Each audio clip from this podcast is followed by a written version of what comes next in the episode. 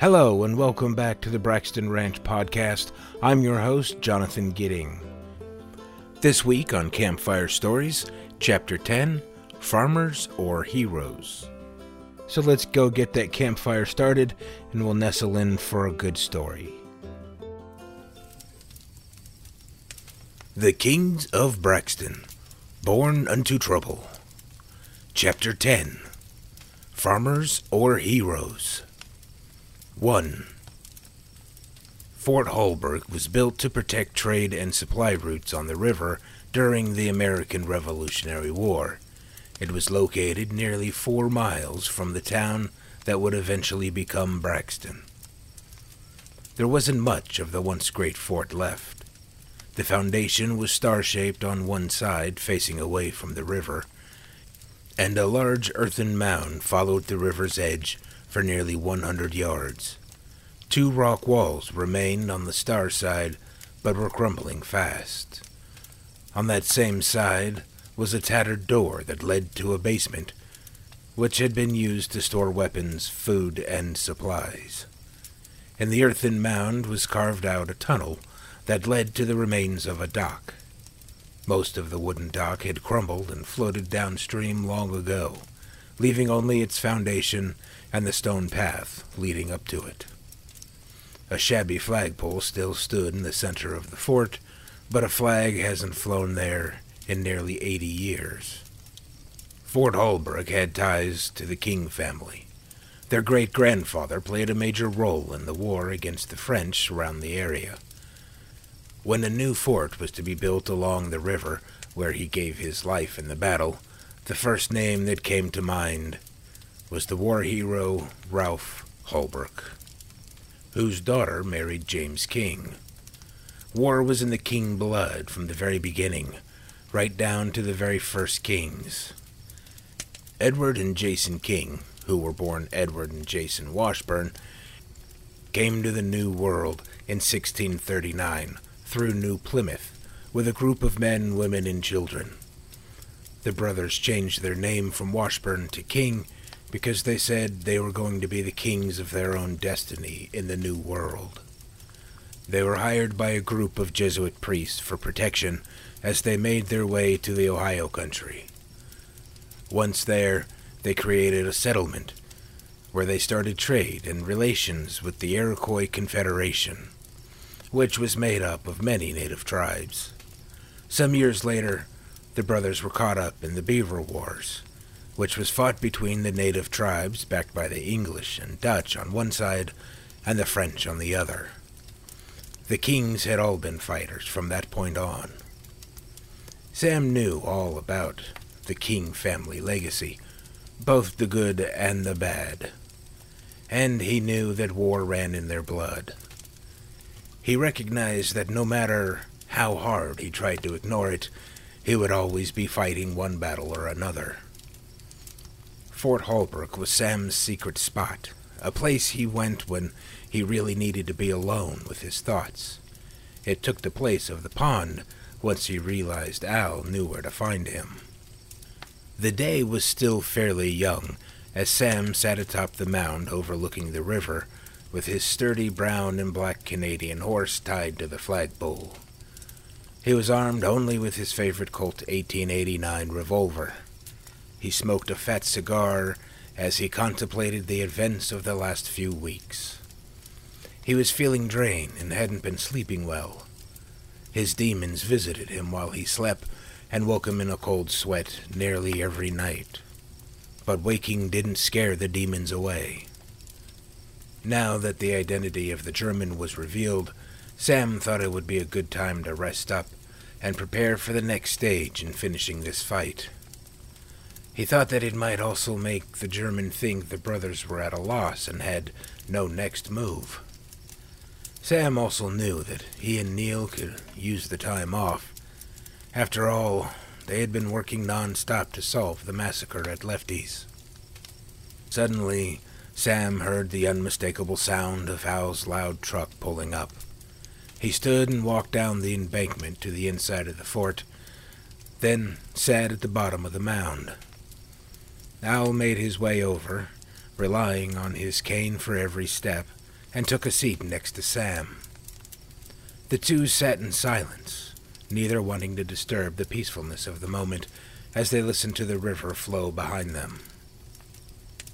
How'd you find me? Sam finally asked. I've known of your hiding spot for quite a number of years. You're just like your namesake. He could never hide from me either. You know, he and I were like brothers. Closest thing I had to a brother, anyway. Sam was named after his father's brother, who he knew truly was like a brother to Al. He had been the youngest of the three King brothers, and Al was his oldest friend. They fought in the Indian Wars together, and he was instrumental in rescuing Al after he was captured by one of the tribes they were sent to remove from the land. He gave his life for a cause. And I think it's time I tell you how he was killed, Al said in a dolorous tone. You told me. No, not the details. I've never told anyone the details. Not even your father or your Uncle Elias. Sam wanted peace between the tribes and the Americans. He thought that we could exist together without all the violence. He and I were sent to a reservation called Pine Ridge to help disarm the Indians there because there'd been rumors of a planned uprising. As the soldiers gathered weapons, one Indian refused to give his up.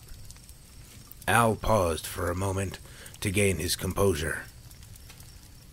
This event was on par with Sam's St. D church incident. It had haunted Al for years. A soldier argued with the Indian, who didn't seem to understand why the soldier was trying to take his rifle. Sam stepped in to resolve the dispute, but was pushed aside by the soldier. He stumbled and fell against the Indian, causing his gun to go off. That shot hit your uncle and started the chaos that led to a massacre. Soldiers opened fire. Indians scrambled for safety. And a few went for their guns that were piled up in the center of camp. They say 300 Indians were slaughtered that day men, women, and children. Sam was among the 20 plus soldiers who were killed. I saw the look on the faces of the soldiers, and some of the Indians as well. It was a deep bloodlust, and it fueled the violence that day. If Sam had been where he was told to be on that day and at that moment, he would most likely have lived, but the slaughter would have happened either way. It was in the eyes of the soldiers when they arrived. Your uncle saw an injustice being done, and he had to help. He had to step in. Sam had sat smoking his cigar as he listened. You see, one man can cause the death of many innocent people, or one man can stop it. But if that one man steps in the middle of a conflict with someone who has their heart set on destruction, it doesn't matter how strong his convictions are. The outcome will always be brutal. Al was almost in tears as he told the story. Sam had never heard the full story of his uncle's death. He only knew he died a hero in the war. The story was disturbing, and he, too, fought back a tear. I tell you this not to prove that Sam was a hero but because you and your brother are in the same situation. This German is bent on destruction, led by a madman in charge of what seems to be an army. Sam and I signed up to fight the war, but it wasn't until we got there that we realized the truth of the matter. Them Indians had more right to that land than we did. We tried to help resolve as many disputes as we could, and I'd like to think we saved many lives. But it was a battle we couldn't win. You and your brother need to watch out for one another and realize that you do have limitations. If this is a battle you can't win, you need to let it be. You need to back off. Even if it means giving the town to the German. You can get it back when you have the ability. Sam didn't like the idea of giving up, and he was never going to do it. But he knew what Al was trying to say, and it made sense. The brothers would have to fully know what was going on before making their next move. They would need to know all the players and all the angles. 2. Neil, Carol, Liz, and Al sat around the kitchen table playing cards. Each had a mason jar of their homemade shine sitting next to them.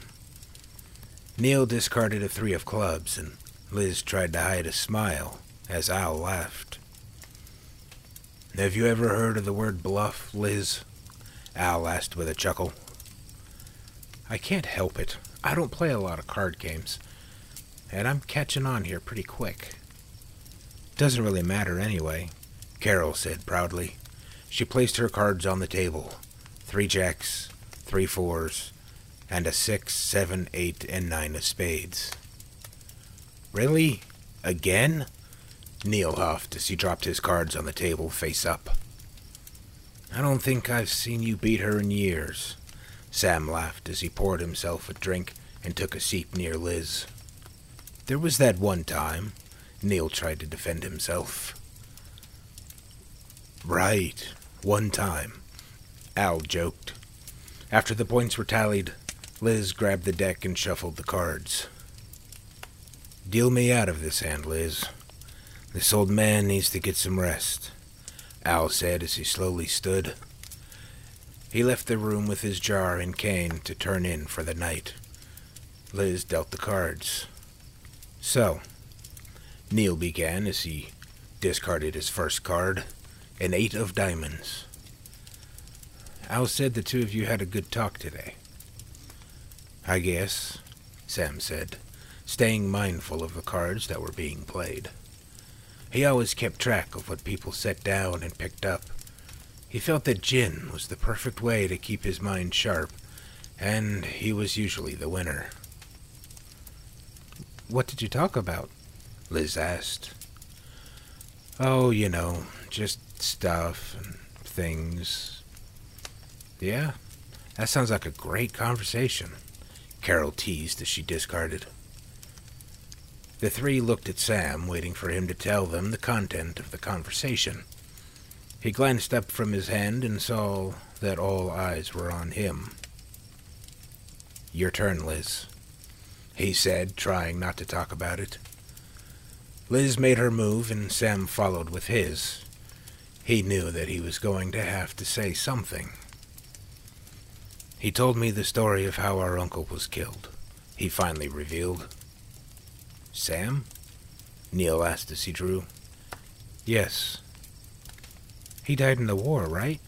Carol asked, sounding a little unsure. That's right, but it was a bit more than that. Sam repeated the story that had been told to him earlier in the day as the four continued their game. They listened closely to the tale of Sam and Al in the war and how they were unprepared for the outcome not really knowing everything they needed to know going in. His words hit me hard. They made me realize we need to know every angle and every possible outcome before we go after Frankie, he finished. Sam drew a king of hearts, which gave him two kings. He stared at them for a moment, contemplating the deeper meaning and irony in his hand. You gonna discard? Carol asked after waiting a moment. Sam dropped a four of hearts, which was picked up by Neil. So, do we need to find out who's pulling his strings before we go after him? Neil asked. I don't think so. Frankie might be important to this guy's plan, but I'm not sure if he is the only key. By getting Frankie, we might force his hand and draw him out in the open. Sam said as he watched Neil and then Carol make their moves. If we just knew the endgame, we could finish this once and for all, Neil added. You thinking it's someone in town? Carol asked as Sam took his turn. There's only one person in town who hates us. But I don't see Jake going to this extreme to get us. Whoever's pulling the strings wants us to suffer and wants us to look bad. So Jake is a likely person, but I just don't think he would want to kill innocents to do it, Neil said. Sam studied his cards. Two kings, four queens, a five, six, eight, and nine of spades, and a jack of hearts. What if you're going about it the wrong way? Liz began.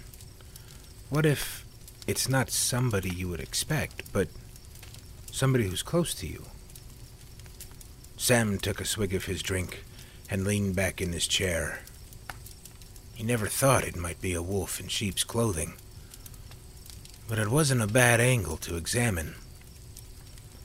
The game was paused in silence as Sam thought about what Liz had just said. Neil stared at Liz, who was staring at Sam. He was shocked that he hadn't thought of it that way either. She might be onto something, Neil finally said. I think you're right. It could explain our failures lately, if someone's tipping them off, Sam added. Who would benefit from your death? Carol asked as she dropped a card. Sam and Neil looked at each other for an answer.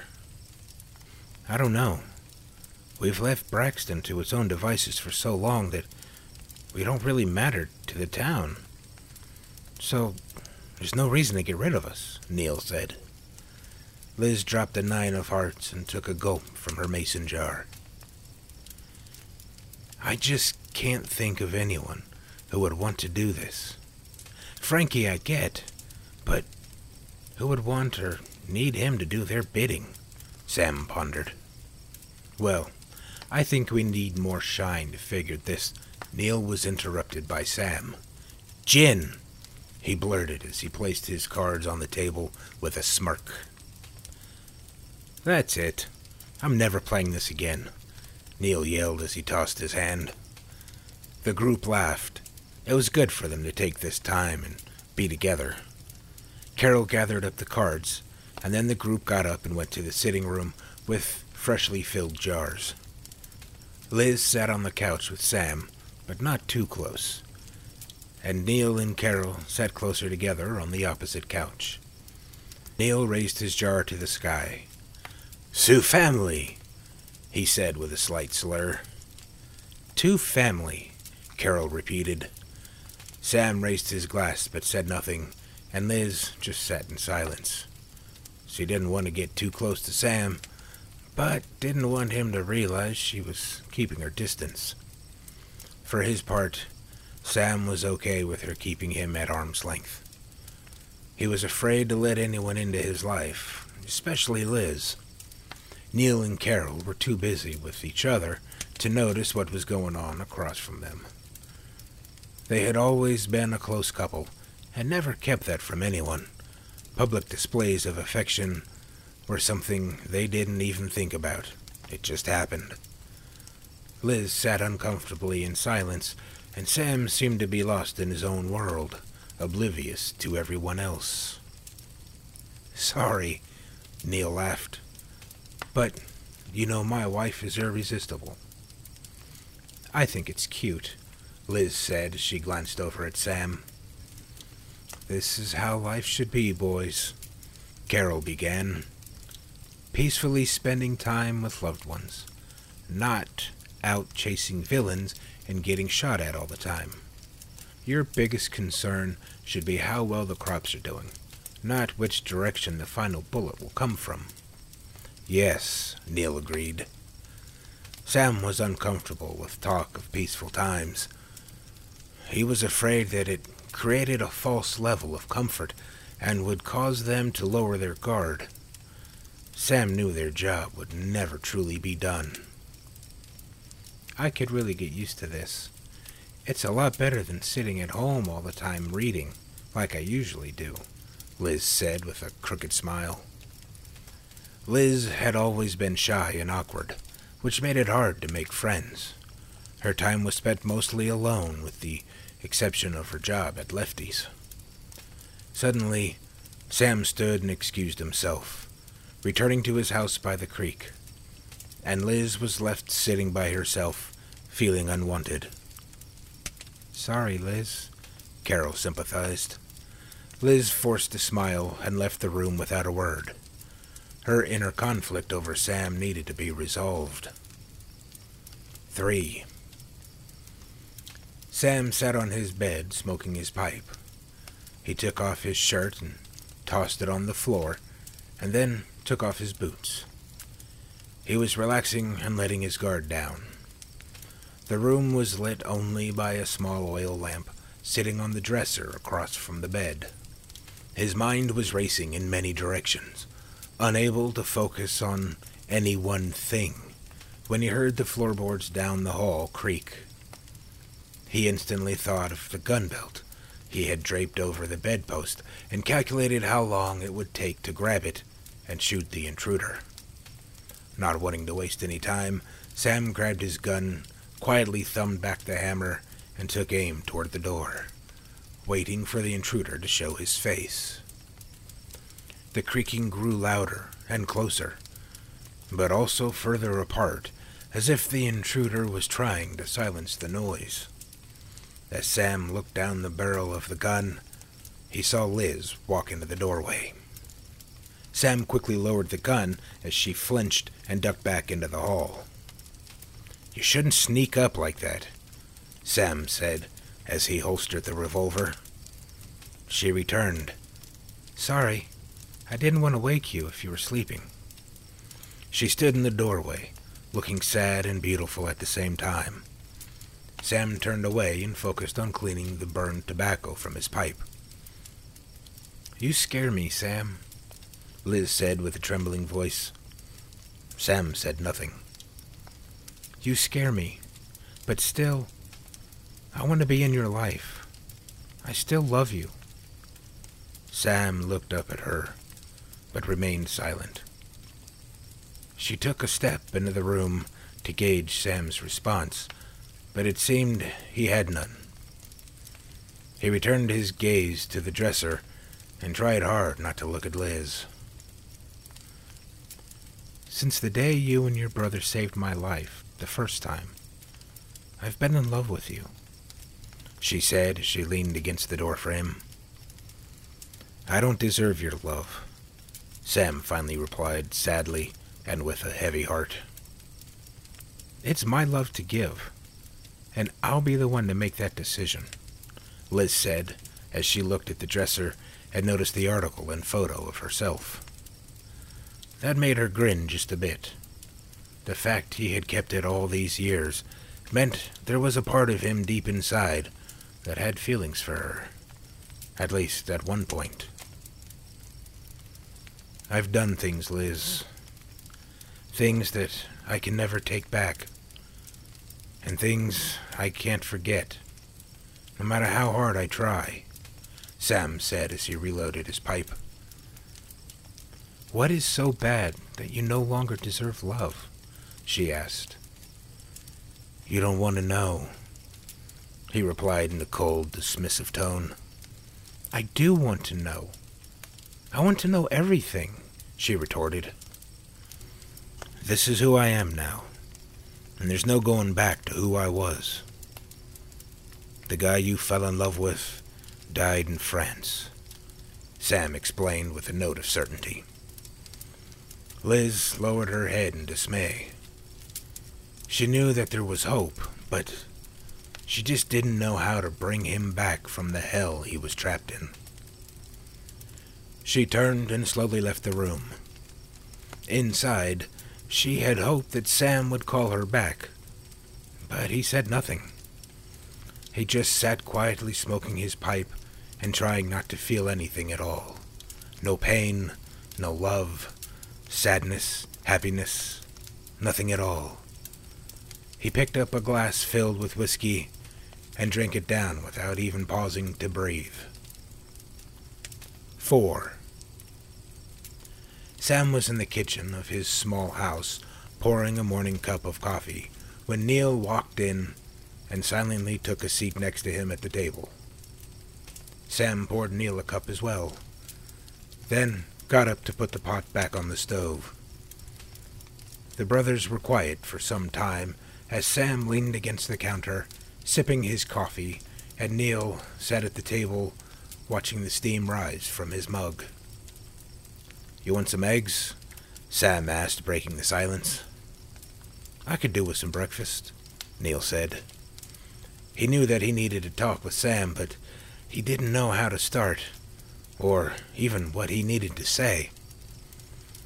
Sam lit the stove and began heating a pan. The front door opened, and Al limped into the kitchen, his cane falling heavy on the wooden floor. Morning, boys, he said as he took a seat at the table. We're trying to get that back field ready for next season, Al began. That'll add an extra ten acres of wheat. Plus, the new land purchase will be finalized this afternoon, giving us an additional 75 if we can get it ready in time. He finished as he leaned his cane against the table. That's great, Neil responded. That wheat should bring in a good yield for us. And with the extra land, we can expand the field here for the cows and sheep like we've talked about for a while. Think Boone can get it ready in time? Don't see why not, Al replied. Sam listened to the two men talk about the growth of the farm as he cooked breakfast for them. As much as he wanted to be alone, he always enjoyed spending time with what little family he had left. Nothing was more important to him. It was a moment of normalcy in his otherwise recently chaotic life, and it felt like it was a glimpse into a possible future, a future that Sam longed for, but feared would never come. What do you think about getting that new thrasher for the expanded field, Sam? Neil asked as he walked over to him.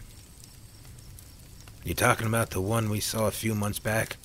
The new and very expensive one? Sam asked as he mixed some eggs in the hot pan. Of course. Just imagine what we could do with something like that. The time we would save. So, Al began. What's with this beautiful young lady, Liz? Is she the next king? Neil laughed. I think she is, Uncle. I think the beast is smitten with the young beauty. Sam ignored the jocularities of the two as he cracked more eggs into the pan. We're going to have to hire a few new men once we get that new land. It's got to get worked before winter, Sam said. You always do that, Al began. You change the subject whenever you don't like the topic. We need to start thinking about the financial future of this farm, like updating the mill and getting another silo. Sam said, continuing to dodge the topic. Well, Neil began. Maybe we should have bought that grain elevator by the tracks. Might not be too late, Al agreed. The three continued to talk about the future of the farm while Sam made their breakfast. This topic was just as important, if not more so, than the topic of the German, and it needed to be taken care of. Once breakfast was ready, Sam dished it out onto the five plates that sat on his small table. Just as he took his seat, Carol and Liz arrived. Liz was wearing a nice simple skirt with a short sleeved top. She looked beautiful, and Sam was speechless. She doesn't have much here, so I lent her something nice of mine, Carol explained. Liz wanted to look nice for Sam. She thought it might convince him to give her a chance and melt that cold heart of his just a bit. The girls took their seats at the table, Carol next to Neil and Liz next to Sam. You look beautiful, Elizabeth, Al said. Thanks. It's been a while since I looked nice, she said, a little embarrassed. We'll have to go to her place and pick up a few things, Carol said. I'll go with you just in case. I want to make sure they aren't watching her place, Neil said firmly. Liz could feel Sam's gaze, even if she didn't see it, and she tried to hold back a smile of her own as she began to eat her breakfast. Al was happier at that moment than he had been in nearly twenty years. He knew that one day soon Liz and Sam would marry, even if Sam tried to deny it at that moment. Once again, Al had a family. All he needed now was peace. But he knew it would be a hard fight to get the peace that was well deserved. Thank you very much for joining me this week. I hope you enjoyed Chapter 10 Farmers or Heroes. Join me next week for Chapter 11 Preparing.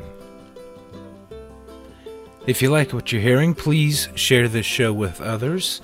Also, if you're interested, you can hop over to Amazon.com and buy The Kings of Braxton Born Unto Trouble. And thank you very much for stopping by.